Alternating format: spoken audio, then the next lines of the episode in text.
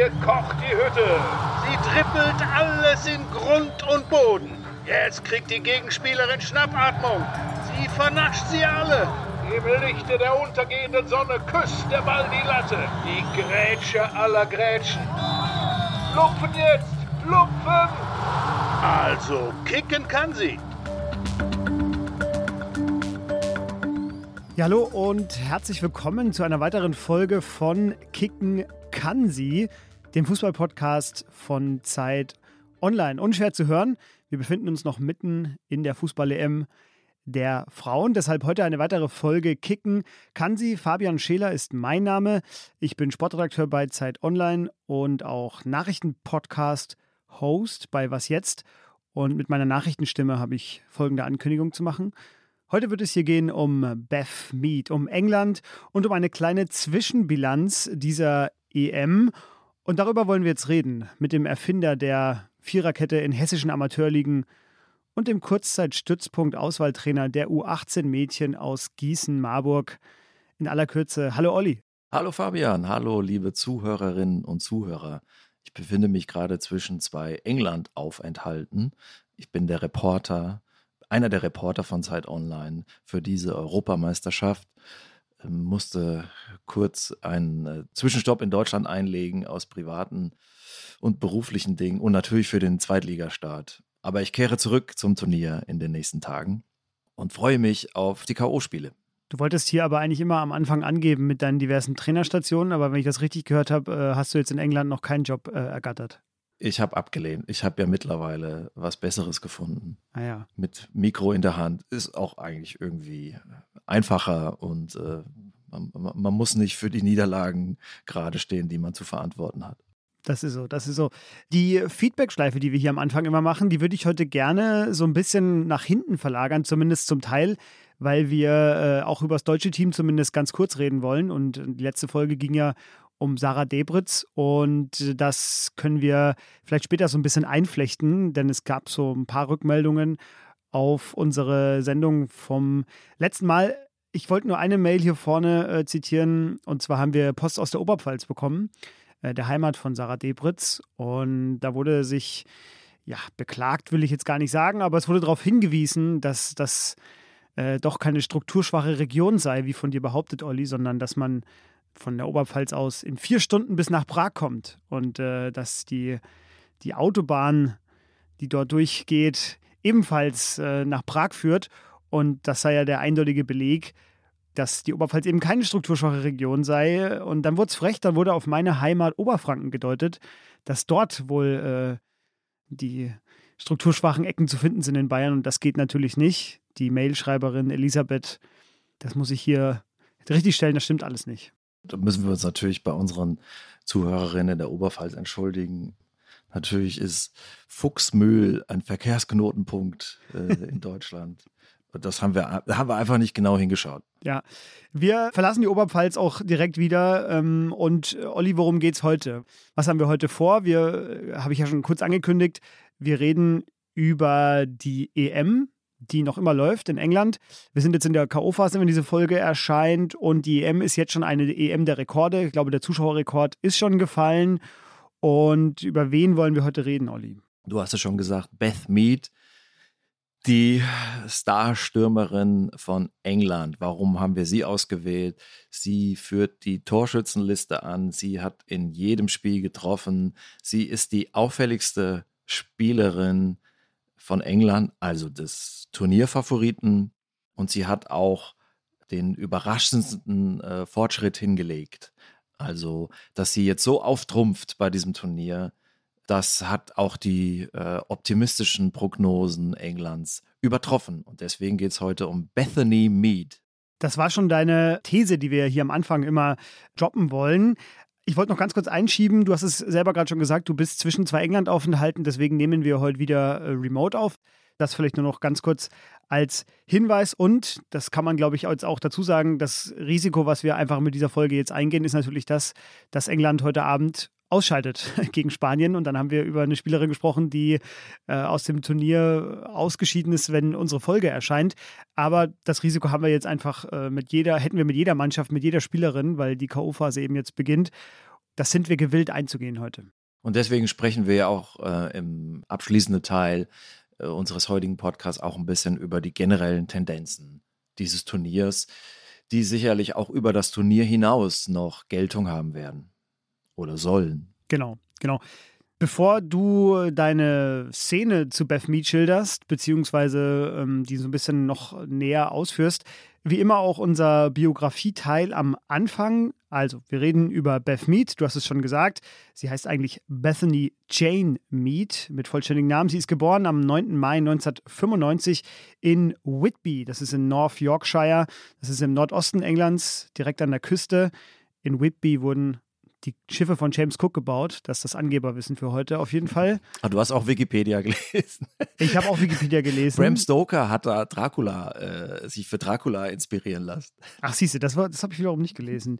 ähm, was auch bei Wikipedia steht, ist ihre Körpergröße. 1,63 Meter ist sie groß, 58 Kilogramm schwer. Sie ist Rechtsfuß, aber sie ist auch beidfüßig. Das werden wir gleich noch ausführlicher besprechen. Und ähm, ja, wenn man ihre Position beschreiben müsste, wäre es wohl äh, eine Tore schießende Außenspielerin. Ich glaube, so kann man es so kann man sagen. Aber auch das wird gleich noch Thema sein. Sie wurde ausgebildet in der Jugendakademie von Middlesbrough. Dann war sie lange beim FC Sunderland und seitdem, seit 2017, ist sie beim FC Arsenal. Dort hat sie 128 Spiele gemacht mittlerweile in der Women's Super League, wie die höchste englische Liga heißt, hat dort 52 Tore geschossen bisher. Und ja, ihre Erfolge sind diverse Aufstiege mit Sunderland und sie wurde dort auch Torschützenkönig. Hat dann nebenbei sogar noch an der Teesside University studiert. Sportentwicklung war ihr Fach. Und mit Arsenal kamen dann tatsächlich die richtigen Erfolge. Sie hat nämlich die Liga gewonnen, 2018, 19 die Erfolge mit der Nationalmannschaft, die sollen jetzt erst noch kommen, denn äh, England hat da noch keine so richtigen Titel gewonnen. Es gibt so kleinere Erfolge ähm, wie den Arnold Clark Cup oder den She Believes Cup, aber bei EM und WM fehlt England einfach noch ein Titel. Sie wurde schon gewählt 2018 zum Young England Player of the Year und das letzte, was, sie, was man noch über sie wissen muss, ist wie immer das etwas buntere Wissen. Sie hat sich in der Corona-Zeit einen Hund gekauft und hatte die geniale Idee, dass dieser Hund ja in der Corona-Zeit geboren worden ist und hat ihn dann einfach praktischerweise nach dem Virus benannt. Der Hund heißt jetzt Rona. Ja, so ist das. Olli, welche Szene hast du mitgebracht über Bethany Mead? Die aus dem Eröffnungsspiel in Old Trafford, 6.7. Ich war da, ein schöner englischer Sommerabend bei 12 Grad und äh, waagerechtem Regen selbst das Dach äh, über der Tribüne hat da nichts mehr geholfen. Und super Stimmung, fast 70.000 im Stadion. Es kommt ein hoher Pass auf sie, relativ scharf geschossen von Kirby. Beth Mead sprintet rein in den Strafraum und nimmt den Ball wunderbar an mit äh, dem linken Oberkörper, kommt in den Lauf, macht fünf Schritte und überlupft die Torhüterin Österreichs. Der Ball hoppelt dann auf die Linie. Es gibt noch einen Klärungsversuch im Stadion. Hätte ich gedacht, der Ball ist nicht drin. Er prallt von der Latte zurück, aber die Goal Line Technology äh, ist unbestechlich und den Videocheck gab es auch noch. Das Tor hat ihn überstanden. 1 zu 0 für England. Riesenaufschrei im Stadion, das auch voller junger Frauen und Mädchen war, Stimmung wie beim Justin Bieber Konzert. Und äh, es war letztlich dann das entscheidende Tor in diesem Spiel. Und es war ganz toll gemacht, spricht für die koordinativen Fähigkeiten von Beth Mead, wie sie diese, diesen Lauf, die Ballmitnahme und den Lupfer aneinander koppelt. Da steckt ganz viel Talent drin.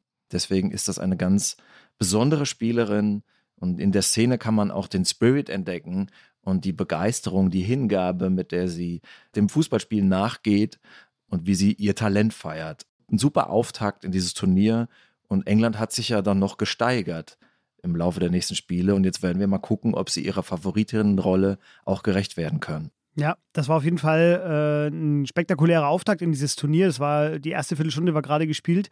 Dann kam eben diese Szene, die du gerade geschildert hast, das einzige Tor beim Spiel gegen Österreich. Das war das erste Tor von Beth Mead. Mittlerweile hat sie fünf Tore schon im Turnier geschossen nach drei Spielen und hat auch zwei Vorlagen gegeben. Damit führt sie in der Scorerliste dieser Europameisterschaft. Und äh, ich habe heute sogar auch eine kleine These entwickelt. Ich finde, man kann an ihr sogar diesen ganzen Aufschwung erzählen, der da gerade herrscht bei diesem Turnier. Es geht um, um England, es geht um mitreißende Stimmung in den Stadien. Sie hat auch beim ersten Spiel im äh, Wembley-Stadion im vergangenen Oktober hat sie auch äh, für das Spektakel gesorgt. Das würde ich gerne später noch so ein bisschen nacherzählen. Also ich finde, an ihr lässt sich so ein bisschen diese ganze Begeisterung, die gerade äh, ja auch bei uns sogar spürbar ist, dieser EM miterzählen. Und deswegen haben wir sie ausgewählt. Ich wollte noch ganz kurz hinzufügen, auch zu dem Tor, das du gerade geschildert hast, was mir noch aufgefallen ist, dass der Ball auf sie selber wurde eigentlich über ihre eigene Körperhöhe gespielt und sie musste ja springen, um ihn dann mit der Brust so mitzunehmen in der Drehung. Also es war wirklich eine artistische Meisterleistung und den dann auch sich so vorzulegen, damit sie den danach lupfen kann über die Torhüterin, die auf sie zustürzt. Also das war tatsächlich ich war schon so ein bisschen geflasht, als dieses Turnier damit losging, mit so einem Tor. Und fand das direkt super, dass sie da so gezeigt hat, was sie konnte. Ja, der Assist war nicht, war nicht perfekt zu verarbeiten. Vielleicht hätte Kirby den ein bisschen auch lockerer spielen können, ein bisschen flacher. Aber vielleicht war auch nur diese Lücke offen in dem Moment. Und dass da ein Tor raus resultiert, das war eine, eine großartige Leistung. Wir haben noch viel mehr Anschauungsmaterial bekommen im Spiel danach, beim, beim Spiel gegen die völlig überforderten Norwegerinnen, dass die Engländerinnen ja 8 zu 0 gewonnen haben. Das war der höchste Sieg bei einer EM jemals, also Frauen und Männer. Noch nie hat jemand so hoch gewonnen.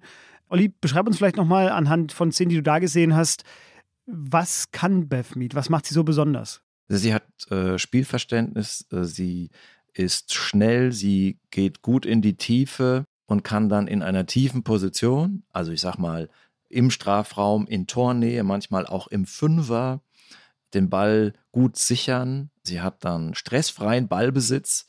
Sie kann von dort noch manchmal aus dem Stehen Gegenspielerin austricksen und hat dann ein Auge für die Mitspielerin. So geschehen beim 2 zu 0 gegen Norwegen, wo sie sich erst in, in also einen Doppelpass einleitet. Sie wird dann von Lucy Bronze steil geschickt, äh, hat dann sehr viel Raum, dringt ein in den Strafraum, in den Fünfer, macht da eine Körpertäuschung, legt ihn den Ball sich äh, von, von, den, von ihrem starken rechten Fuß auf den linken und hat dann noch das Auge, weil am langen Pfosten so oder auch zentral im Tor noch gleich zwei Mitspielerinnen äh, freistehen und der Assist kommt und es steht dann 2 zu 0. Man muss dazu sagen, da waren auch ein, zwei Abwehrspielerinnen dabei, die sich schon haben sehr ausgeigen lassen. Das war jetzt schon auch stupid defending, wie man sagt. Aber trotzdem wurden die Stärken von Beth Mead dort sichtbar und den Pass gibt sie mit ihrem linken Fuß. Und das ist auch etwas, worauf wir unbedingt unsere Zuhörerinnen hinweisen sollten. Sie ist enorm beidfüßig und sie hat bei diesem Turnier Tore mit links und rechts geschossen und Tore mit links und rechts vorbereitet. Zudem auch noch ein Kopfballtor. Ich wollte gerade sagen, das Kopfballtor gegen die Norwegerin darfst du auch nicht unterschlagen. Genau. Ja. Darf ich auch nicht unterschlagen, will ich auch nicht unterschlagen. Äh, der Kicker zählt sogar drei Assists in diesem Turnier, hm, weil das Eigentor gegen Nordirland, das 5 zu 0, da offenbar mitgerechnet wird. So, also jetzt können wir überlegen, wer hat die größere Autorität die UEFA oder der Kicker. Also für mich äh, ist das völlig klar. Wenn man zu dieser Rechnung kommt, dann kann man sagen, dass Beth Mead die meisten Tore in diesem Turnier bisher geschossen hat und auch keine andere Spielerin äh, mehr Tore vorbereitet hat. Mhm. Und das belegt halt den unglaublichen Wert dieser Spielerin für die große Fußballnation England. Hm. Ich finde ja, dass mit dem 2-0 gegen die Norwegerin, diese Vorlage, die sie gegeben hat, wo du sagst, dass da die Norwegerin jetzt auch nicht gut sind in der Verteidigung, das war ja generell bei diesem ganzen Spiel so, dass die Norwegerinnen da völlig überfordert waren. Aber sie hat ja äh, noch auch in der ersten Halbzeit äh, noch ein Tor gemacht, das 5-0 vor der Pause und da macht sie ja genau das Gleiche, hat eine ganz enge Ballführung, glaube ich, täuscht einmal mit rechts an, geht dann nach links, zieht nach innen, verzögert nochmal und schließt dann mit links flach ins Eck ab und alles mit einer perfekten engen Ballführung. Und da hat man einfach nochmal genau all das gesehen, was du gerade schon bei der Vorlage zum 2-0 auch geschildert hast. Und das war auch so ein Moment, wo man im Stadion dann gehört hat, dass die Leute so, ja, euphorisch wurden, weil es, es hatte so, Deutschland-Brasilien-Vibes irgendwie, 7 zu 1 Vibes. Da war es ja auch vor der Pause mit fünf Toren schon geschehen um Brasilien. Und das war das fünfte Tor eben hier von Beth Mead noch vor der Halbzeit, das da so ein bisschen das Stadion angezündet hat. Ähm, das war zumindest mein Eindruck am, am Fernsehen. Ja, und das äh, ist völlig richtig. Ich war jetzt bei diesem Spiel nicht im Stadion und trotzdem bekommt man das natürlich mit und liest es auch in den Berichten im Guardian zum Beispiel, welche Stimmung bei England-Spielen herrscht, und wie das auch dann die Gegenspielerin überfordert. Diese Kombination aus tollem Fußball und der Begeisterung, die auf den Rängen herrscht, das ist ja auch etwas, etwas Neues oder das gibt es noch nicht so lange im Frauenfußball und äh, das erlebt man bei dieser M und das äh, ist ganz großartig und deswegen geht von diesem Turnier auch ein großes Signal aus. Und das Tor, was du ansprichst, wo sie äh, den Slalomlauf macht äh, gegen, äh, das spricht auch für den Mut dieser Spielerin, sich gegen zwei, drei Gegenspielerinnen zu stemmen, den Ball mitzunehmen, einen Haken zu schlagen, sich den Ball auf den schwachen Fuß zu legen, sozusagen scheitern immer möglich, das nimmt sie in Kauf und sie scheitert eben nicht, äh, zumindest nicht in dieser Szene und der Ball liegt wieder im Tor. Ja, wie immer, äh, wir reden ja hier über viele Einzelszenen. Wie immer packen wir natürlich das alles in die Shownotes, die Links dazu, zu diesen Spielzusammenfassungen und da können Sie sich selber nochmal überzeugen von dem, was wir hier sagen. Ich wollte noch zwei Tore erwähnen oder zwei Spiele erwähnen, die das nochmal untermauern, was du gerade gesagt hast, nämlich äh, vergangener Oktober, das erste Spiel der englischen Frauen überhaupt im Wembley Stadion.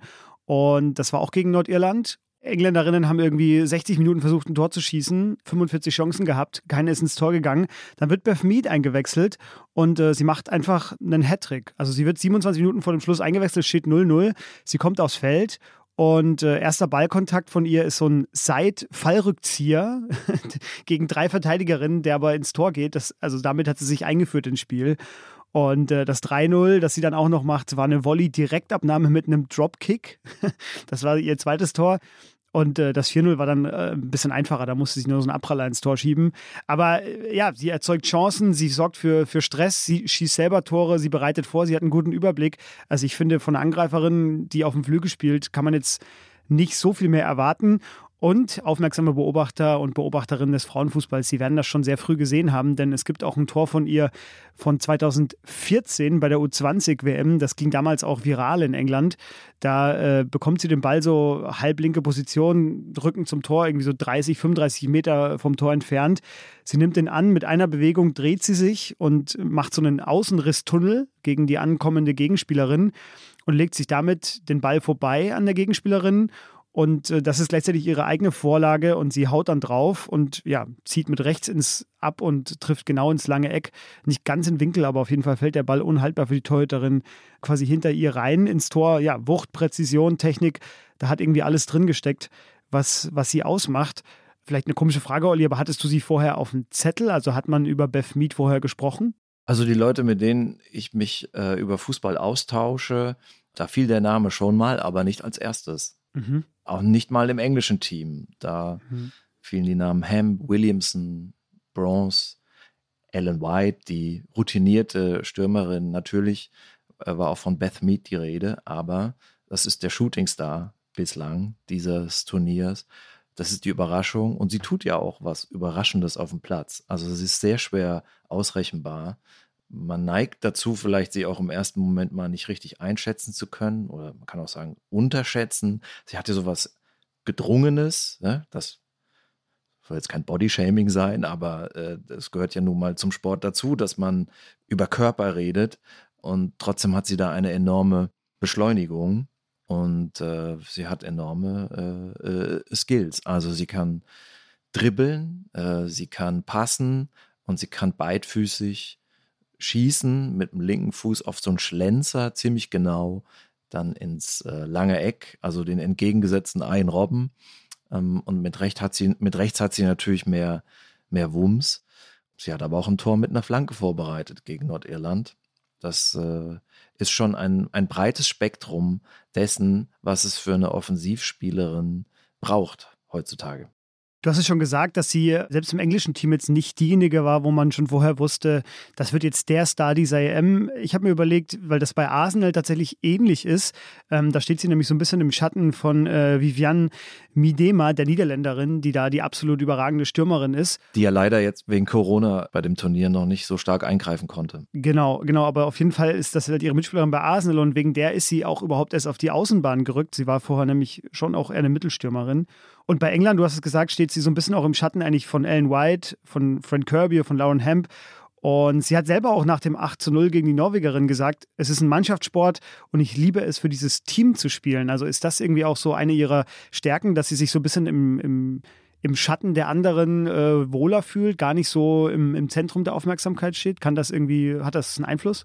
Zumindest strahlt England aus, ein Team zu sein, was natürlich auch beflügelt ist von dem Heimpublikum, was sowas wie eine, soll man sagen, nationale Identität entwickelt. Die Engländerinnen berauschen sich an ihrem Spiel. Sie haben ihren, ihren eigenen Fußballstil, den kennt man. Der hat auch was von Kick and Rush, also von etwas sehr Offensivem, von etwas, wir werfen jetzt alles nach vorne, wir, wir rücken nach und wir schießen und bedrängen die Gegnerin, weil wir an uns glauben. Äh, und wenn dann ein Tor fällt und es sind jetzt schon 14, habe ich richtig gezählt, 1, 8, 5, 14 Tore haben sie geschossen, ohne Gegentor. Dann ist auch beim, beim, beim 8 zu 0 noch, bilden sie eine Jubeltraube und äh, die gehen gerade voll auf und die erleben die Zeit ihres Lebens. Das ist zumindest das, was sie ausstrahlen. Hm. Das ist ja auch das, was Fußball ausmacht. Hm.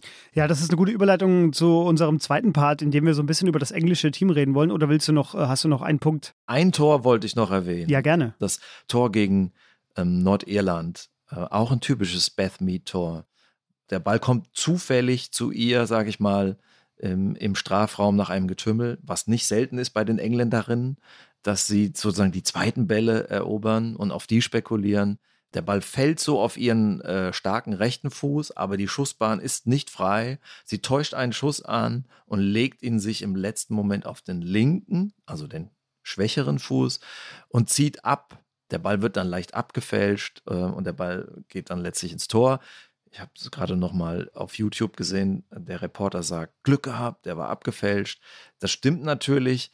Aber das trifft es nicht alleine. Das war eine klasse Aktion, nämlich wie sie im letzten Moment den Ball sich auf den anderen Fuß legt. Das ist eine super Finde und ein tolles Tor, wo viel drinsteckt an Individualität, an Spielwitz, an Mumm.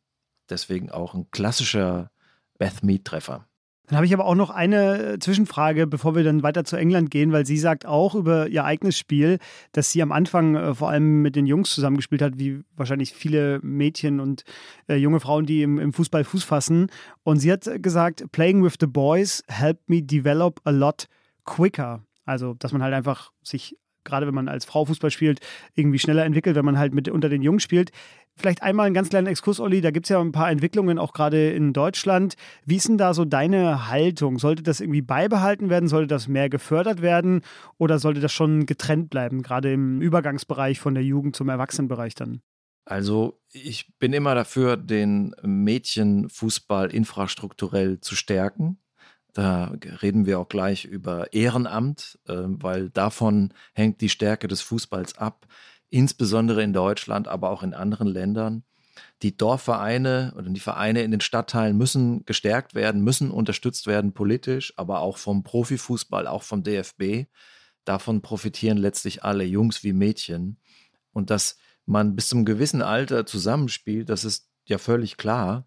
Gibt ja auch gar keinen Grund, die groß zu trennen, weil letztlich Mädchen sind ja auch oft schneller in ihrer körperlichen Entwicklung, haben da gar keinen Nachteil in, den, in einem gewissen Alter. Aber schön ist es natürlich, wenn wenn es dann Mädchenmannschaften gibt, so ab der Jugend. Das ist wünschenswert. Leider sind in Deutschland die Zahlen etwas rückläufig und sie stagnieren bei den Mädchen. Das wird eine Aufgabe sein für den deutschen Fußball, allen, die Fußball spielen wollen, die Möglichkeit zu geben, auch organisiert Fußball zu spielen. Natürlich kann man sich fragen, ist das ein großes Problem für Deutschland oder für andere Nationen, wenn vielleicht Mädchen auch andere Interessen haben, als Fußball zu spielen, weil wir müssen ja nicht gezwungen werden, sie können ja was anderes machen. aber zumindest sollte äh, jeder die Chance haben auf Teilhabe. Und da bietet Fußball eine ideale Gelegenheit. Und das ist eine Aufgabe ähm, für, für die nächsten Jahre oder Jahrzehnte, weil Jetzt will ich jetzt nicht ins äh, Schwärmen kommen über die, über die Rolle ähm, des Fußballvereins für unsere Gesellschaft, aber dort findet tägliche Integration statt und dort bietet äh, eine Institution wie der Fußballverein und der Fußballverband jedem und jeder die Chance auf Teilhabe unter gleichen Bedingungen. Und das ist ganz wichtig für unsere Demokratie und unsere Werte. Ja, Bisschen abgeschweift, aber gar nicht schlimm. Äh, das ist ja wichtig, dass wir das nochmal hier äh, so betonen. Und ich hatte es ja gesagt, dass das Beth Mead auf jeden Fall in ihrer Entwicklung geholfen hat, da eben auf so ein Umfeld zu treffen, wo sie, wo es egal war, ob man jetzt Junge oder Mädchen ist, sondern sie hat einfach mitgespielt. Und äh, dadurch hat sie sich eben so entwickelt zu der Stürmerin, die sie heute geworden ist. Apropos Oberpfalz, ganz ja. kurzer Einwurf. In der Oberpfalz gab es jetzt an diesem Wochenende ja zum ersten Mal ein Männerspiel, wo zwei Frauen teilgenommen haben, ein, ein Kreisligaspiel. Das ist eine sehr interessante Entwicklung, weil ja, so die, die, Regularien das jetzt hergeben. Ist doch super. Ja. Ein Mixteam. Was kann man sich mehr wünschen? Ja, der äh, eine Mitspieler, der mit diesen beiden Damen zusammengespielt hat, Siggi Eckel, sein Name, hat, ich habe mir das Zitat extra rausgeschrieben, hat äh, nach dem Spiel gesagt, spätestens mit dem Anpfiff überlegst du auch gar nicht, ob du jetzt Mann oder Frau anspielst. Am Ende spielen wir einfach Fußball. So ist es nämlich. Wir wollen über England reden. Einen der Turnierfavoriten, vielleicht den Turnierfavoriten. Und das lässt sich an einer Zahl ganz gut erkennen, dass England äh, einen ganz schönen Aufschwung hingelegt hat, gerade im, nochmal im vergangenen Jahr.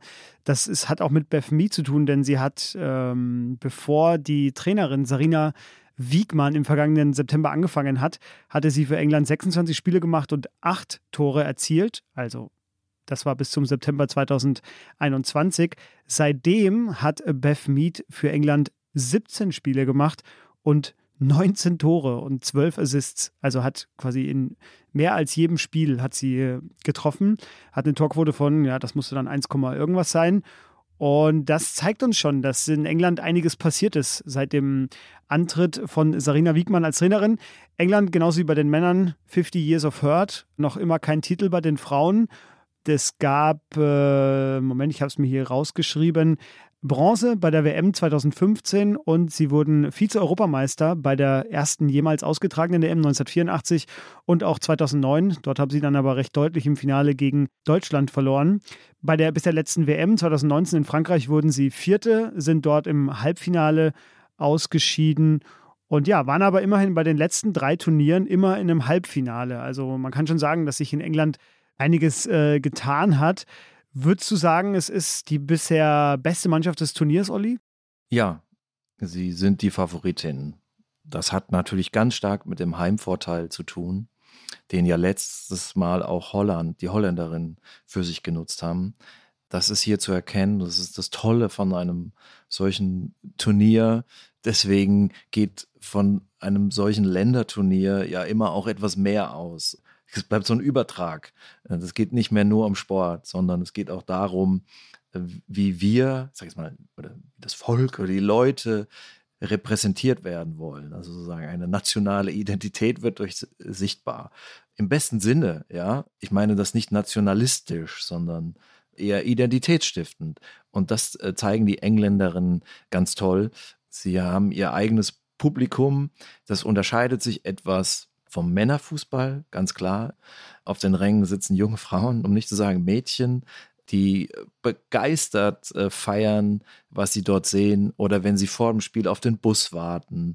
Also ich, ich war im Old Trafford und habe mir das angeschaut. Ich glaube, die jüngste, die ich wahrgenommen habe, war vier Jahre oder fünf, saß auf den Schultern ihres Vaters, nehme ich an, und die haben den Bus da erwartet und es war eine Stimmung und eine Euphorie und man, man merkt natürlich da auch, wie sie ihren eigenen Lebensentwurf daran orientieren und sich aufmuntern lassen und vielleicht auch mal Fußball spielen werden und, und, und auch mal vielleicht auch damit Geld verdienen oder Nationalmannschaft spielen. Also da werden Träume sichtbar und spürbar und das überträgt sich natürlich auch wieder zurück auf den Platz und äh, das ist die Mannschaft, die am Anschlag spielt, die sich so viel vorgenommen hat und sie so aufgeladen ist mit Energie, Selbstbewusstsein, Tatendrang, dass sie aus meiner Sicht die Favoritinnen sind. Warum es natürlich immer auch äh, scheitern kann, liegt natürlich wie immer an den Gegnerinnen. Und da hat England das Pech, im Viertelfinale auf äh, einen ganz starken Gegner zu treffen. Also wenn man sich die Viertelfinalpaarung anguckt, dann äh, muss man sagen, es gibt eigentlich dreimal einen Favoriten, mitunter auch klaren Favoriten, aber bei England gegen Spanien gibt es einen leichten Favoriten, das ist England, weil Spanien, die können das Turnier auch gewinnen, mhm. auch wenn sie ihre bekannten Schwächen haben. Insofern kann natürlich auch ab dem Viertelfinale kann auch schon Schluss sein und äh, vielleicht, wenn wir schon über die Parallelen reden wollen zwischen dem, was wir vom Männerfußball kennen und dem, was wir jetzt sehen bei den Frauen, nämlich einer ähnlichen Identität, sprich enorme Athletik, enorme Physis, Mut, Offensiv, Drang, ja, dann kann man ja nur hoffen, dass es nicht zum Elfmeterschießen kommt. das stimmt, das, da wissen wir noch nicht genau, wie das ausgehen wird für die Engländerin. Auf das Spiel England gegen Spanien, was ja heute Abend, wenn dieser Podcast erscheint, gespielt wird, wollen wir gleich noch ein bisschen ausführlicher reden. Ich wollte noch einmal ganz kurz einschieben, wir haben schon diverse Spielerinnen angesprochen vom englischen Team, aber der eigentliche Star und gar nicht mal heimliche Star der Mannschaft ist eigentlich die Trainerin, wenn man ehrlich ist, nämlich Sarina Wiegmann, die schon 2017 die Niederlande zum Titel gecoacht hat. Dort ähm, wurde sie auch dann zur Trainerin des Jahres gewählt von der FIFA, zur FIFA-Welttrainerin des Jahres. Genau das gleiche passierte 2020 nochmal. Also da hat der englische Verband äh, mit Auge eingekauft, als er sie verpflichtet hat. Ähm, wie gesagt, sie ist seit vergangenen September jetzt englische Nationaltrainerin hat selber auch eine Bilderbuchkarriere hingelegt als Spielerin. Sie war zum Beispiel die erste Niederländerin, die über 100 Länderspiele gemacht hat für die Niederlande. Und ein schönes Detail fand ich, sie ist verheiratet mit äh, ebenfalls dem Fußballtrainer Martin Glotzbach. Wenn man ihn googelt, kommt immer sie als Treffer. Das finde ich eine schöne, schöne Entwicklung. Vielleicht das nur als äh, ja, Beleg dafür, was passiert ist, seit sie England übernommen hat. Äh, ich lese jetzt einfach mal alle Ergebnisse vor seit dem vergangenen September der englischen Nationalmannschaft und vielleicht fällt Ihnen, liebe Zuhörerinnen, ja was auf. 8 zu 0, 10 zu 0, 4 zu 0, 10 zu 0, 1 zu 0, 20 zu 0, 1 zu 1, 0 zu 0, 3 zu 1, das war gegen Deutschland, 10 zu 0, 5 zu 0, 3 zu 0, 5 zu 1, 4 zu 0, 1 zu 0, 8 zu 0, 5 zu 0. Das waren jetzt 18 Spiele unter Sarina Wiegmann, 16 Siege, 2 Unentschieden, 93 zu 3 Tore. Also unter Sarina Wiegmann äh, haben die Engländerinnen 5,8 Tore pro Spiel geschossen. Ich glaube, wenn man jetzt analysiert, dass Sarina Wiegmann einen offensiven Stil spielen lässt, liegt man damit nicht ganz verkehrt. Ja, Holländerin, eine holländische Offensivschule. Auch da kann man sagen, Parallele bei den Männern. Die englische Trainerschule ist aus der Mode gekommen. Äh, in der Premier League beispielsweise, Premier League der Männer, trainieren vor allen Dingen internationale Trainer. Die Nationalmannschaft hat es auch mal mit äh, Nicht-Engländern probiert. Man denke an Sven Göran Eriksson oder Fabio Capello hier ist wahrscheinlich auch kein Zufall, dass man aus, auf eine Holländerin zurückgreift. Auf eine Spielerin will ich unbedingt noch hinweisen. Bitte. Auf die Kapitänin Leah Williamson. Das äh, ist eine Defensivspielerin, die ähm, relativ unauffällig spielt, wie das so üblich ist für Defensivspielerinnen. Sie kann im defensiven Mittelfeld spielen, wird jetzt hauptsächlich als Innenverteidigerin eingesetzt, äh, spielt dort wunderbar solide. Man muss dazu sagen, man weiß noch nicht so genau, wenn die ganz starken Gegnerinnen kommen, was dann passiert, wenn sie mal unter Druck gerät. Aber ihre Spieleröffnung ist äh, ganz hervorragend, weil sie die einfachen Dinge sehr schnell erledigt. Also sie bekommt, wenn sie den Ball annimmt, wenn sie den Ball mitnimmt, manchmal auch ohne Gegnerdruck. Das, das sind so die Szenen, wo man wegguckt. Aber wenn man hinguckt, sieht man, dass sie das sehr schnell erledigt und gleich Tempo reinbringt in ihre Aktion, manchmal auch einen, einen Vorstoß mit Ball und dadurch äh, bestehende Lücken sieht, die vielleicht andere gar nicht sehen und ausnutzt. Äh, und man sieht dann selten, dass die Innenverteidigerinnen den Ball fünfmal hin und her spielen. Das kann ja auch mal sinnvoll sein, aber sie hat immer Zug drin in diesen kleinen Aktionen, Ballmitnahme, verliert sie keine Zeit, sondern holt das, das Optimum raus. Das ist auch das, also das sind solche Details, worauf es im modernen Fußball ankommt. Und man muss sagen, das sind solche Details, die oft übersehen werden. Das stimmt. Also, liebe Zuhörerinnen, liebe Zuhörer, achten Sie auf Beth Mead, aber achten Sie auch auf Leah Williamson. Achten Sie generell auf das englische Team. Das wird äh, ein Fußballfest gegen die Spanierinnen.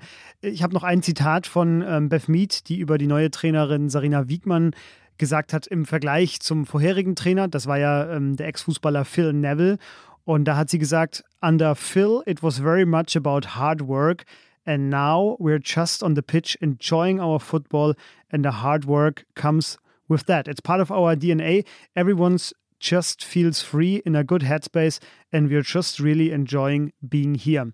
Also sie sagt einfach, dass halt unter dem Phil Neville wurde sehr einfach sehr hart gearbeitet und jetzt kommt die harte Arbeit halt, indem sie das alles genießen, was sie da machen, äh, weil jeder einfach so ein bisschen seine Rolle gefunden hat und Sarina Wiegmann hat da offenbar eine gute Ansprache gefunden an die englischen Spielerinnen, damit sich da jeder entfalten kann. Jetzt geht es gegen Spanien. Wir haben es schon ganz kurz äh, angerissen. Olli, du hast die Spanierinnen gesehen gegen Deutschland.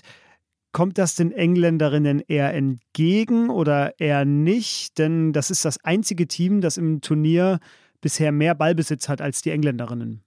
Tja, das ist die große Frage. Ich bin skeptisch. Ähm, das ist nun mal ja auch mein Job. Mit dem spanischen Fußball muss man klarkommen. Wie ist der spanische Fußball? Na, sie monopolisieren den Ball und das machen sie ganz, ganz hervorragend. Also Spanien ist äh, ein, eine Nationalmannschaft, die jetzt in den letzten Jahren einen solchen Fortschritt hingelegt hat, auch in Sachen individueller Klasse, dass man das hier unbedingt nochmal betonen muss. Es ist natürlich, wie man es von Spanien kennt. Sie passen, passen, passen und man will irgendwann von draußen reinrufen, Mensch, jetzt schieß doch einfach rein oder schieß doch wenigstens mal drauf, versuch es doch. Und dann kommt es dann nochmal den Querpass. Gut zu sehen beim Spiel gegen die Deutschen. Fairerweise muss man dazu sagen, dass die zwei besten Offensivspielerinnen Spaniens, Hermoso, Hermoso, man spricht das H ja nicht aus, wie ich weiß, äh, und Puteas verletzt sind. Und dann fehlt halt vorne Durchschlagskraft. Aber was die Spanierinnen an Fußballkultur auf den Platz legen, das ist einmalig. Das ist bei den Männern so und das ist auch bei den Frauen so. Also Spieleröffnung, Mittelfeldspiel, Positionsspiel, äh, Gefühl für den Raum, Bewegung im Raum, Passspiel als sinnvolle Handlung und nicht nur als Ballabgabe. Spanien ist die Benchmark. Also ähm, Bon Marti beispielsweise im Mittelfeld nicht vom Ball zu trennen, hält den Gegner in Ballbesitz und bei ihren wunderbaren Drehungen, sowohl linksrum als auch rechtsrum, immer auf Distanz. Auge für die Mitspielerin. Kopf oben, Ballkontrolle, Spielkontrolle. Andere äh, Spielerin, die ich unbedingt erwähnen möchte, ist Maria Leon, die Innenverteidigerin mit einer super Dynamik und immer zum Ball orientiert, sehr zweikampfstark. Das ist Spitzenfußball. Spanien hat eine ganz klare Identität, die am klarsten ausgeprägte Identität. Und deswegen ist das ein sehr eine sehr unangenehme Gegnerin. Man muss eben damit klarkommen, dass man mal eine Zeit lang hinterher rennt. Die Deutschen, denen macht das nichts aus, so offenbar. Gerade, man, die haben in dem Spiel, was sie 2 zu 0 gewonnen haben, fiel das Tor sehr früh. Dann haben sie sich darauf beschränkt, mehr oder weniger zu verteidigen, hinterher zu rennen und die Gegnerin vom Tor wegzuhalten. Das hat wunderbar geklappt. Das äh, Spielglück fällt einem natürlich nicht immer so in den Schoß. Und jetzt bin ich gespannt, wie die Engländerinnen damit klarkommen, wenn mal Spanien zehn Minuten am Drücker ist und die Engländerinnen kaum aus der eigenen Hälfte kommen, auch Konter nicht setzen können. Da erfordert es einfach Geduld und Disziplin. Das ist eine neue Situation oder es wird neue Situationen geben, auf die sich die Engländerinnen einstellen müssen. Äh, das wird ganz spannend. Ich, es ist schwer vorauszusagen, ob sie da die Ruhe behalten oder vielleicht auch mal die Nerven verlieren. Die Benchmark hast du gesagt. Ich würde in guter alter Tradition unseres Podcasts hier natürlich da ein bisschen dagegen halten und würde sagen, die Benchmark vom Strafraum bis zum Strafraum. Richtig, ja. Da sind sie auf jeden Fall die Besten. Das hat man jetzt im Laufe des Turniers gesehen. Aber sowohl in der eigenen Verteidigung, wie man zum Beispiel beim ersten Tor gegen äh, Deutschland gesehen hat, dass da eben einfach ein eklatanter Fehler dem Ganzen vorausgegangen war, als auch vorne selber im Strafraum, wenn es um die Tore geht, wenn es ums Tore erzielen geht, ja. da fehlt es eben bei den Spanierinnen und das finde ich könnte die Chance für England werden, ja. dass sie halt da eben zum Beispiel über Beth Mead mit den schnellen Kontern irgendwie kommen können. Ja, man muss sagen, das war natürlich ein klarer Fehler der Torfrau. Die beiden Innenverteidigerinnen von Spanien finde ich ziemlich gut, ähm, auch im Kopfball. Das ist äh, auch schon ein ganz hoher Standard. Mhm. Aber vorne fehlt es natürlich. Also das mhm. muss man ganz klar sagen. Das, äh, aber man kann sich ja nicht darauf verlassen, dass Spanien immer vorbeischießt oder den Schuss verweigert. Das stimmt. Weil äh, das stimmt. natürlich ist ein Tor immer möglich, wenn der Ball äh, um den Strafraum zirkuliert. Auch die Spanierinnen können zu können überraschen mit super Aktionen. Wenn Merle Froms nicht so sprungkräftig wäre, also die deutsche Torfrau, dann hätte es das Tor des Jahrzehnts gegeben gegen Deutschland. Ein Lupfer und ein Volley-Schuss. Das war ein super Spielzug. Ja, ja. Es gibt äh, diverse Spiele aus der Vergangenheit zwischen England und Spanien, also das Duell, auf das wir hier gerade so ein bisschen vorausgeschaut haben. Ich habe ja gerade alle Ergebnisse unter Sarina Wiegmann vorgelesen, da haben sie ein 0-0 rausgehört. Eins der beiden Unentschieden, das war England gegen Spanien im Februar 2022. Das war das einzige Spiel unter Sarina Wiegmann, wo kein Tor erzielt wurde von den Engländerinnen. Das ist äh, eins äh, der Beispiele. Und EM 2017 England gegen Spanien. Das endete 2 zu 0 für die Engländerinnen. Ballbesitz der Engländerinnen, Olli, was schätzt du? 38 Prozent. Es waren 22 Prozent und ich lese dir hier nochmal den Auszug aus dem Kicker Live-Ticker vor. Dank effizienter Chancenverwertung gewinnen die Free Lionesses gegen Ballbesitz verliebte Spanierinnen, die sich keine richtige zwingenden Torschancen erspielen konnten. Das kommt dir doch irgendwie bekannt vor. Ja, da höre ich auch so einen negativen Unterton raus. Ne? Ja, das ist ja, ja, in Deutschland verpönt und man macht sich ja äh, sozusagen, sobald Spanien mal ein Spiel verliert, wird der Ballbesitzfußball ja totgesagt in Deutschland. Diesen Kulturkampf, den werde ich weiter ausfechten. Ich erzähle dir jetzt nicht, dass ich das 2018 äh, beim WM aus der Herren in Russland, in Moskau, natürlich selber genauso geschrieben habe, dass der Ballbesitzfußball hier geendet hat. Aber haben es über 1000 Pässe am Ende, die die Spanier gespielt haben und trotzdem ausgeschieden sind. Die Spanierinnen, die Spanier verkommen manchmal zur Parodie. Das muss man ja wirklich sagen. Da sieht man äh, auch den Unterschied zwischen Nationalmannschaft und Vereinsfußball. Der Nationalmannschaftsfußball kann nie so fein abgestimmt sein wie ein Spitzenfußball im Club.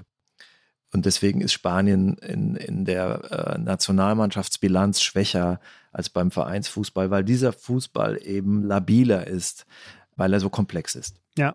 Wir schweifen so ein bisschen ab. Wir wollen im letzten Part, bevor wir zu unserer Powercard-Kategorie kommen, noch so ein bisschen über die EM generell reden. Denn Olli, du warst vor Ort, du hast dir die Vorrunde zum Teil angeguckt. Du fliegst eben ja auch jetzt wieder hin. Stimmt nicht, du fliegst nicht, denn äh, Fliegen ist gerade unmöglich. Du fährst mit dem Zug. Ist natürlich auch fürs Klima viel besser, Olli. Vorbildlich. Die Vorrunde ist zu Ende gegangen. Es stehen jetzt noch sieben Spiele aus. Die Viertelfinals, die zwei Halbfinals und das Finale. Ist es schon Zeit für ein kleines sportliches Fazit? Was hast du gesehen? Was hast du entdeckt? Welche Spielerinnen sind dir besonders aufgefallen? Du hast bei den Spanierinnen ja gerade schon Spielerinnen genannt. Wir haben über Beth Mead auch schon gesprochen und über Leah Williamson. Also was gibt es zu erzählen? Zwei Sachen.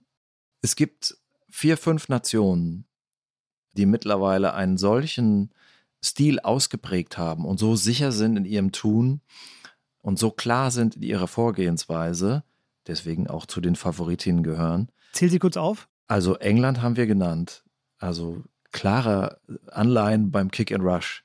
Spanien haben wir genannt, der Ballbesitz, Fußball, alles wird mit Kombination und Passspiel gelöst. Als drittes die Französin, überborden mit Talent äh, also sozusagen sprudelnd voller Individuen, die aber auch ein bisschen dazu neigen, das Talent zu vergeuden. Das kennt man doch auch von den Männern, die auch divers sind, die, äh, wenn mal ein, zwei Spielerinnen ausfallen, verletzt sind oder auch gestrichen werden aus dem Kader wegen Kapriziositäten, dann kommen die nächsten und ersetzen sie. Und die Aufgabe der Trainerin ist es immer daraus, aus diesen Individuen ein, ein, ein Team zu formen, was oft genug scheitert. Und wir haben natürlich Deutschland. Deutschland auch durch die Bank weg mit guten bis sehr guten Spielerinnen besetzt, die insbesondere dann, wenn sie unter Druck geraten, wenn die Prognosen schlechter ausfallen sind, wenn in der Presse schlecht geschrieben wird, oft als Team über sich hinauswachsen können, die sich nicht zu schade sind, auch im eigenen Strafraum zu grätschen, selbst wenn sie die Nummer 10 oder 9 tragen äh, und die einfach sau schwer zu schlagen sind, weil es als Team ähm, so funktioniert und auch dort ein Selbstbewusstsein ausstrahlt, gepaart mit einer Effizienz, dann auch immer sozusagen für die einfachen Tore zu haben. Auch das kennt man ja von Deutschland, vielleicht jetzt, wenn man mal die letzten fünf Jahre, sprich zwei Turniere ausblendet. Aber die Zeiten werden wiederkommen. Das sind so die vier. Dann haben wir noch die Schwedin, die als Kollektiv auftreten, gut verteidigen. Die vermutlich ja wegen der, leichte, der leichtesten Paarung im Viertelfinale auch im Halbfinale landen werden. Genau, also nie so die ganz starken Individualisten haben, aber einfach als Kollektiv, so skandinavisch, immer auch äh, äh, sehr stark sind. Das ist so die eine Beobachtung. Und die zweite? Das zweite, der Wettbewerb ist divers geworden. Im letzten EM-Finale standen Holland und Dänemark. Dänemark ist schon ausgeschieden in der Vorrunde. Ich weiß gar nicht, ob es das schon mal gab, dass eine Finalistin dann bei dem nächsten Turnier so früh ausscheidet. Und die Holländerinnen sind mit Glück weitergekommen. Sie hätten gegen die Schweiz auch verlieren können. Ich glaube nicht, dass es für Holland bis ins Halbfinale reicht. Und äh, wir haben jetzt vier, fünf Teams, die mit so auf Augenhöhe in diesem Turnier sind, mit Vorteilen für England, bedingt durch den Heimvorteil. Aber ähm, es ist nicht gesagt, äh, dass sie überhaupt ins Halbfinale kommen. Und wenn sie im Endspiel dann stehen sollten und dann auf Frankreich oder Deutschland treffen, das ist ein mögliches Halbfinale, dann, dann wird es ganz äh, schwer vorauszusehen, was passieren wird. Diese beiden Punkte belegen den Fortschritt, den sportlichen Fortschritt, den der Frauenfußball in den letzten 15 Jahren hingelegt hat. Ich glaube nicht, dass man das vor 10, 12 Jahren so hätte sagen können, dass es da in verschiedenen Nationen eine solche Qualität gibt in Europa. Äh, wir haben jetzt so eine Europameisterschaft, also die beste Nation der Welt, die USA, äh, sind ja nicht dabei. Dieses Fazit kann man schon nach der Vorrunde ziehen. Also ich will jetzt gar nicht sagen, dass sozusagen jetzt das Turnier erst losgeht, denn sie haben schon ihr Revier markiert, die Favoritinnen. Es gab auch Enttäuschung, ja, also die Norwegerinnen sind ausgeschieden, haben 8 zu 0 verloren gegen England. Und das als zweitstärkste Fußballnation Europas. Ne? Norwegen hat, war zweimal Europameisterin, hat einmal sogar die Weltmeisterschaft gewonnen, einmal Olympische Spiele. Das hat sonst außer Deutschland keine andere europäische Nation geschafft. Da gab es wohl Probleme mit der Reintegration von Ada Hegerberg. Das hat wohl nicht so gepasst. Da war der Teamgeist zerstört. Man kann die Zeit eben nicht zurückdrehen. Die Dänen äh, waren schwächer als erwartet. Oh, Holland spielt auch nicht so gut, wobei Corona ihnen einen Streich gespielt hat. Also es gibt einen Wechsel und wer da nicht aufpasst, hat ja Deutschland auch schon in den letzten Jahren festgestellt, der ist ruckzuck auch raus. Ja. Selbst dann in der Vorrunde oder in einem Viertelfinale. Ja, eine tolle Entwicklung. Ja, ich wollte dem Ganzen noch eine Beobachtung hinzufügen, die völlig random ist, aber die ich äh, beim Spiel von Finnland gegen Spanien gemacht habe. Das war ja eines der ersten Spiele auch direkt am ersten Spieltag in der Gruppenphase. Und da gab es eine Szene, da haben die Finninnen gegen diesen enormen Druck der Spanierinnen den Ball einmal in, äh, komplett von hinten bis vorne durchgepasst mit so einem Flachpassspiel. Und das waren ja die Finninnen, die sind ja als Gruppenletzter ausgeschieden in dieser Gruppe mit Deutschland, Dänemark, Spanien. Da wurde jetzt weder was Gefährliches draus, noch ein, überhaupt ein Tor oder so. Aber es war für mich auch so ein Aha-Moment. Okay, krass, die, selbst die Filmenden spielen hier irgendwie einen guten Fußball mit. Und das schaut irgendwie äh, rund aus in, in vielen Szenen. Und das belegt ja so ein bisschen das, was du auch sagst, dass da eben so eine, so eine breitere Entwicklung eingesetzt hat. Bevor wir zur Powercard kommen von Beth Mead, Olli, noch eine Frage nach dem deutschen Team. Was traust du den Deutschen zu? Du hast schon hier und da ein bisschen was äh, eingestreut, was du gesehen hast. Was sind deine Erwartungen noch für die deutsche Mannschaft?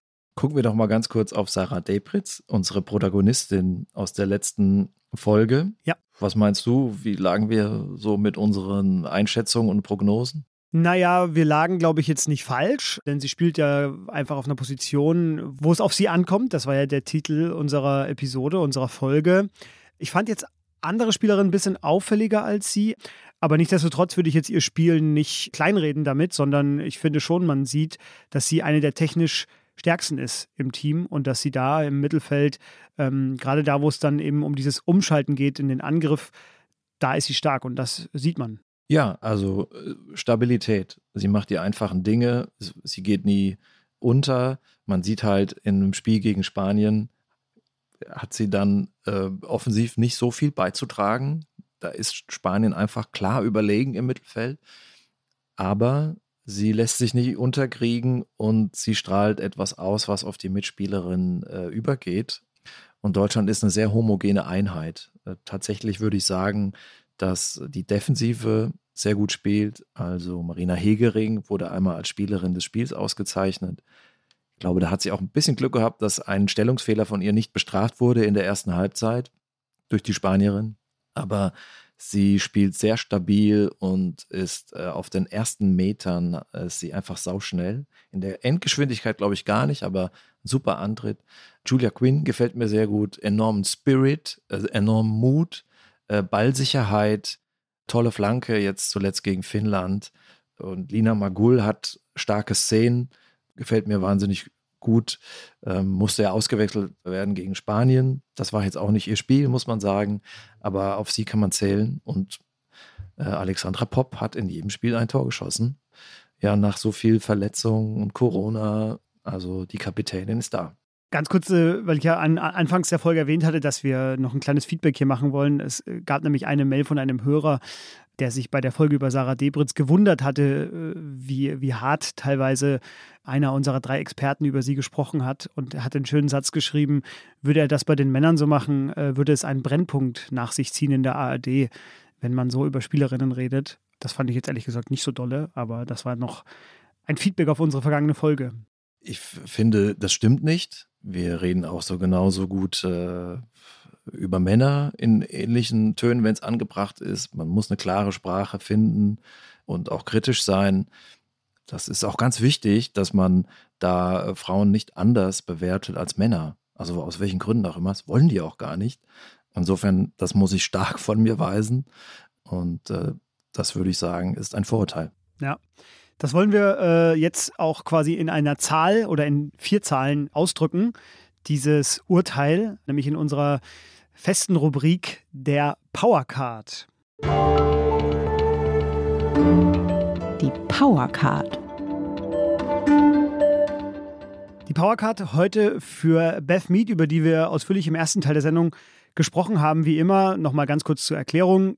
Die vier Kategorien Talent, Performance, Balance Autonomie. Jeder von uns wird jetzt hier gleich einen Wert sagen. Aus dem bilden wir am Ende dann den Mittelwert und dadurch ergeben sich zwei Zahlen, die die Stärke von Beth Mead ausdrücken sollen zwischen 0 und 100. Olli, Kategorie Talent. 94. Ich kann mich wiederholen. Enorme Skills, äh, die in der Offensive gefragt sind. Rechts, links, Schuss, wie Pass, äh, Kopfballtore hat sie auch schon gemacht, sind vielleicht nicht unbedingt jetzt ihre absolute Sahne-Stärke. Sie hat Spielwitz, sie kann äh, passen, sie kann dribbeln. Die aller, aller, allerletzten Feinheiten, die man zum Beispiel bei Spanien findet oder auch in Frankreich, die gehen, ich will sagen, die gehen ab, aber da fehlt es vielleicht noch so ein bisschen. Ähm, so komme ich auf meine Zahl. Ja, die letzten Feinheiten fehlen. Das war jetzt auch mein Grund, warum ich bei ihr bei Talent äh, nur in Anführungszeichen eine 87 habe, weil ähm, ja einfach, wie du sagst, das Kopfballspiel vielleicht noch nicht ganz so ausgeprägt ist und sie aber alle anderen Sachen eigentlich schon hat, die sie mitbringt, nämlich eine Übersicht. Sie war Stürmerin, eben Mittelstürmerin, spielt jetzt außen, hat deswegen aber immer den Blick auch nach innen, hat den Kopf immer oben und ist gesegnet mit einem sehr harten Rechtsschuss, hat auch einen guten Antritt und ich habe auch in der Balleroberung ein paar gute Szenen von ihr gesehen. Aber ähm, ja, wir werden jetzt gegen die Spanierin sehen, ob das wirklich ausreicht, äh, auch mal wirklich nur zu verteidigen. Deswegen von mir eine 87. Aber ich habe dafür bei der nächsten Kategorie, bei der Kategorie Performance, ein bisschen höher gegriffen, weil aus dem, was sie hat, macht sie, finde ich, sehr viel oder fast alles. Und deswegen habe ich bei Kategorie Performance für sie eine 94. Sie schlägt Haken, sehr viele. Sie hat Finden drauf. Das kann man nur machen, wenn man äh, beidfüßig stark ist, mit rechts und mit links den Ball beherrschen kann. Und ja, deswegen äh, finde ich aus ihrem Talent, was sie hat, holt sie fast alles raus. Deswegen bei mir eine 94. Habe ich auch. Ah ja, siehst du? Exakt. Und bei das Turnier, muss man sagen, ist ja eher eine 100. Ne? Also, das stimmt. Aber das Turnier ist ja jetzt auch nicht alles. Sozusagen der aktuelle Eindruck soll jetzt nicht über das hinwegtäuschen, was davor war. Also momentan ist sie die Zugmaschine der Turnierfavoritin. Was auch dazu führt, dass sie bei mir bei der nächsten Kategorie, bei der Kategorie Balance, auch einen sehr hohen Wert bekommen hat, nämlich eine 92, weil man sieht sie irgendwie das Spiel hoch und runter ackern, vorne wie hinten macht sie Dampf, sie ist beidfüßig, was für unsere Kategorie Balance ja auch entscheidend ist. Und da so ein bisschen die acht Punkte, die fehlen, wäre jetzt vielleicht noch so das fehlende Kopfballspiel, das hatte ich ja aber schon erwähnt. Ja. Aber Balance haben wir diesmal gewechselt mit Autonomie in der Reihenfolge, ne? Nur, dass ich äh, das richtig so. verstehe. Ist ja, ist ja wurscht. So, Ich hoffe, ich habe dich nicht so sehr verwirrt damit. Genau. Also da gebe ich eine 98. Also rechts und links auf fast ähnlichem Niveau. Und äh, defensiv ist die auch zu gebrauchen. Also es geht kaum besser. Mhm. Und äh, abschließend äh, Autonomie, du hast die Kategorie schon angesprochen. 90. Also um da noch mehr zu kriegen, muss auch mal ähm, Vereinsfußball noch mehr passieren und da muss mal Champions League irgendwie, äh, muss sie mal was reißen. Das fehlt noch ein wenig, aber äh, sie hat ja noch Zeit. gab zwei krachende Niederlagen gegen Barcelona in der Champions League mit Arsenal in der abgelaufenen Saison. In, in der Gruppenphase haben sie, glaube ich, auch einmal gegen Hoffenheim 4-1 verloren mit Arsenal. Das hat mich auch überrascht, das Ergebnis. Und gescheitert ist Arsenal dann in der Champions League, aber an Wolfsburg. Das war die Bilanz dort. Kategorie Autonomie bei mir eine 80, also ein bisschen tiefer sogar noch. Also erstmal ein hoher Wert trotzdem, weil sie sich angepasst hat bei Arsenal, weil sie eben ausgewichen ist vom Sturmzentrum auf den Außenbereich. Das gleiche in der Nationalmannschaft, wo sie jetzt eben auftrumpft. Aber ja, für mich war so ein bisschen das Ausschlaggebende, dass sie jetzt gerade auch in der Nationalmannschaft erst so richtig angekommen ist, scheinbar seit Sarina Wiegmann Trainerin ist und äh, deutlich offensiver spielen lässt als vorher Phil Neville.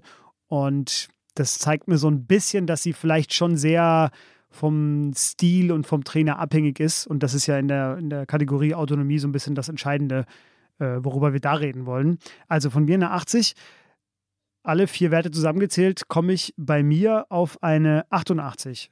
94 habe ich. Ah ja, siehst du? Also, die Powercard für Beth Mead, Olli 94, ich eine 88. Wer recht hat, das wird sich zeigen in den nächsten Tagen. Die Powercard. Bevor wir abpfeifen, um noch einmal die Phrase hier zu bemühen, die äh, wir versuchen hier auszusparen, ansonsten in unserem Podcast. Wie immer noch unsere letzte Frage. Wer Beth Mead mag, der mag auch. Geoff Hurst, der englische äh, Stürmer von 66, weiß ja, der Vergleich mit Männerfußball war ja mal kurz vorm Eintrag ins Strafgesetzbuch, aber in dem Fall liegt es ja so nah, als ich im Old Trafford saß und äh, sah England spielen und das erste Tor, was ich sehe, ist ein Wembley-Tor, der Ball von der Latte.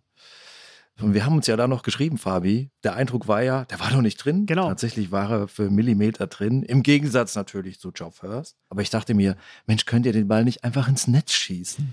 Warum macht sie es so kompliziert, die Engländer? Aber gut, so sind sie halt. Ja, ja, wir haben bei WhatsApp uns ausgetauscht. Ich war mir sicher, er war nicht drin, aber habe mich dann von der Torlinientechnik überzeugen lassen müssen. Bei mir ist es, wer Beth Mead mag, der mag auch Voodoo-Zauber. Mhm. Und ich komme deswegen darauf, weil sie ausgelassen worden ist im vergangenen Sommer für den Kader der Olympischen Spiele, als äh, nicht Team England angetreten ist, sondern Großbritannien.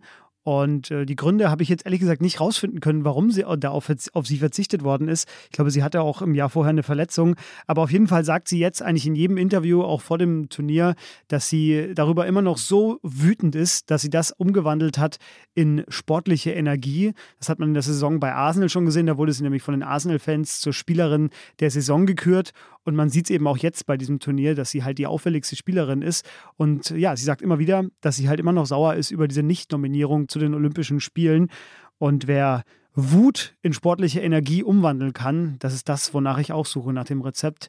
Der ist ein, offenbar ein großer Anhänger und hat einen Weg gefunden, das zu channeln. Und das finde ich ähm, begeisternd. Ist ja auch unser Erfolgsrezept äh, im redaktionellen Alltag. Ja, genau. Geht auch immer aufeinander los und dann schreiben wir die besten Texte. Ja, das war unsere zweite Folge Kicken kann sie. Wie gesagt, wir werden alle Links, über die wir gesprochen haben, also alle Szenen, über die wir gesprochen haben, versuchen, mit entsprechenden Links in den Show Notes abzubilden. Gucken Sie da gerne rein. Dort werde ich auch eine, eine Doku verlinken, die es äh, auf YouTube gibt zum englischen Team. Falls wir Ihnen jetzt noch mehr Lust auf die Lionesses gemacht haben, wie sie sich ja nennen. Die Doku heißt Inside the Pride. Und ja, da gibt es auch ein langes Interview mit Beth Mead, eine halbe Stunde lang, falls äh, Sie über Beth Mead noch mehr erfahren wollen. Und natürlich für die kommenden Tage gerade wichtig, Ollis Texte, äh, die er schreiben wird vom Viertelfinale Spanien gegen England. Mal gucken, wie weit es für England geht bei diesem Turnier. Wir haben es angesprochen, eine der Favoritinnen. Ich bin auf alle Fälle voll drin im Turnier. Ich fahre zurück. Das war gar nicht der ursprüngliche Plan. Tatsächlich hin mit dem Zug und zurück tatsächlich nämlich ein Stück mit der Fähre, so wie es jetzt aussieht. Also nachhaltiges Reisen ist natürlich angesagt. Und das ist mir das Turnier auch wert und das sollte es natürlich auch. Ähm, und dann wird ab dem Halbfinale unser Kollege Christian Spiller das Turnier besetzen. Also wir fahren volles Programm auf.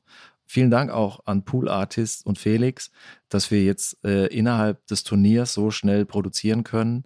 Äh, eine Expressfolge, äh, das ist ja ganz wichtig, weil natürlich kann England auch morgen ausscheiden oder es gibt Verletzungen und deswegen äh, muss man da schnell reagieren, schneller als sonst. Gut, dass das klappt. Ja, das Morgen von Olli verrät schon, wir nehmen auf am Tag vor dem Viertelfinale und das ist tatsächlich ein ganz anderer Rhythmus, als wir sonst aufnehmen, wo wir so ein bisschen immer noch unserem Producer Felix die Zeit geben, die Folge zurechtzuschneiden. Aber zum Franken-Derby in der zweiten Liga bin ich auch zurück, ne? Das will ich schon noch dazu sagen. Du bist überall, ich merke schon. Das wird beim nächsten Mal wieder so sein, dass Felix wieder eine Woche Zeit hat, unsere Folge zu schneiden. Dann werden wir wieder über einen äh, Fußballer reden. Es gab in der Bundesliga ja einige Neuzugänge dieses Jahr, diese Saison, dieser Wechselphase. Da werden wir uns einen raussuchen. Vielleicht ahnen Sie schon so ein bisschen, wer das sein wird. Wir werden wahrscheinlich den prominentesten nehmen.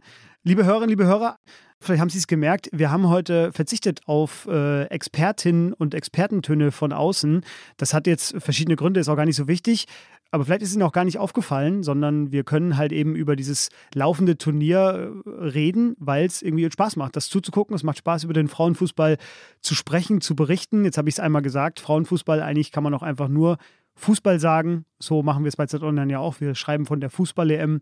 Denn äh, ja, das ist der gleiche Sport und es macht richtig viel Laune, das anzugucken. Wenn Sie Feedback haben für uns, schreiben Sie uns an fußball.zeit.de. Das ist wie immer unsere Mailadresse. Der Hashtag kicken kann sie, kicken kann er. Verwenden Sie da, was Sie wollen. Wir lesen da auf jeden Fall auch alles und wir freuen uns auf Ihre Mails. Daran anschließend empfehle ich die Kolumne von Anna Kemper, unserer Kollegin aus dem Zeitmagazin Grünfläche. Endlich nur Fußball spielen. Äh, da vergleicht sie äh, die Stimmung jetzt der aktuellen Europameisterschaft mit der WM 2011 in Deutschland, die ja sehr aufgeladen war, sagen wir mal, mit Sekundärdingen, die natürlich sehr wichtig sind, wie Emanzipation, wie Empowerment, die Spielerinnen mussten für so viel herhalten. Ein zweites Sommermärchen sollten sie bringen und sind dann an diesen überfrachteten Erwartungen vielleicht auch gescheitert. Aber mittlerweile steht das Spiel im Fokus und die anderen Dinge sind ja sowieso im Fußball drin. Man muss sie aber nicht so krampfhaft mehr betonen.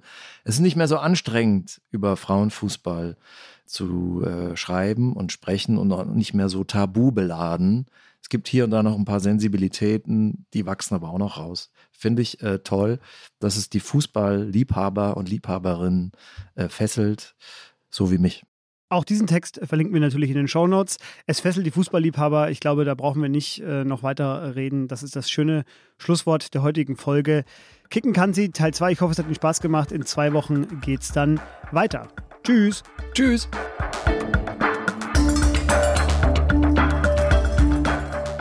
Kicken kann sie.